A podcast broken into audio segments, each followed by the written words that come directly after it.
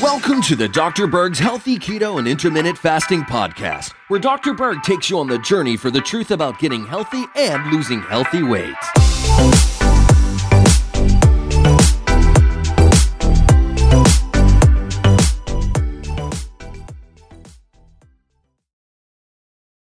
Okay, so here's a question. How do I get motivated? How do I stay motivated?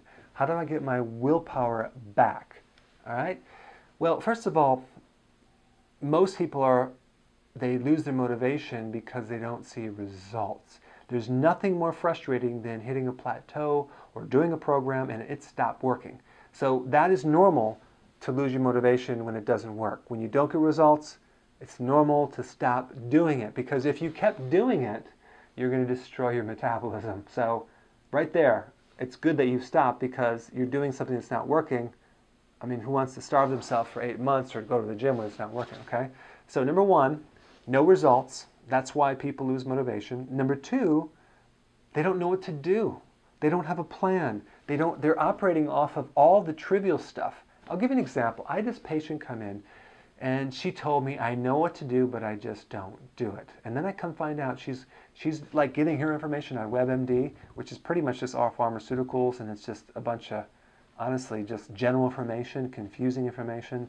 Um, it's not the good stuff. So she learned that there was a study that if you fidget while you're watching TV, you know, fidget in the chair, you'll burn an extra couple calories every 15 minutes. Okay? Crazy. So, in other words, you don't want to focus on the trivial information. You want to focus on the vital information. You need less information, not more. Okay? So, please don't just go do your research on Google and get more information. Find someone that's done it successful and follow in their footprints and that way you know you can learn what to do so we have knowing what to do we have getting results and then we have cravings because if you crave, I'm sorry, it's going to be real hard to do it. Now, you might think cravings can't go away, like they're just part of life, they're normal. They're not. It's not normal to crave anything unless your body is out of balance. So, the best way to get rid of cravings would be to consume a lot more greens, vegetables, like seven cups of vegetable or salad per day. Do the kale shake in the morning. Of course, have the protein as well, but your cravings should go away within 48 hours okay? And if they're still there, then you need to add a little protein, okay? Also, all bad habits occur when you're stressed, hungry, and tired. So focus on that. Focus on getting rid of your stress. Take time for yourself. Go for a walk. You know, put energy and invest in you. Um, do things to get more sleep so you can have more energy so you can stick with it better. All right, so the way to get motivated is not to get more hype, but to learn how to do it correctly, realize the thing that you did didn't work, so don't keep doing it. Find something that does work. And thirdly, get rid of the cravings to make it easier. All right? So that's how you need to stay motivated.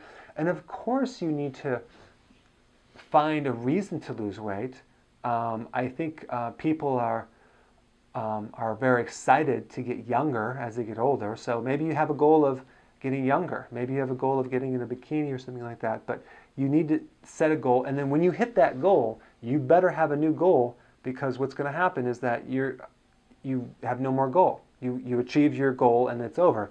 So when you lose your weight, then you start another goal, like get more fit, get more toned. So you have to keep actively doing it, especially as you age. Every year you get older, you really need to get more fit and younger to survive the hormones that are coming at you this way because if you look at the hormone graph, it's just plummeting.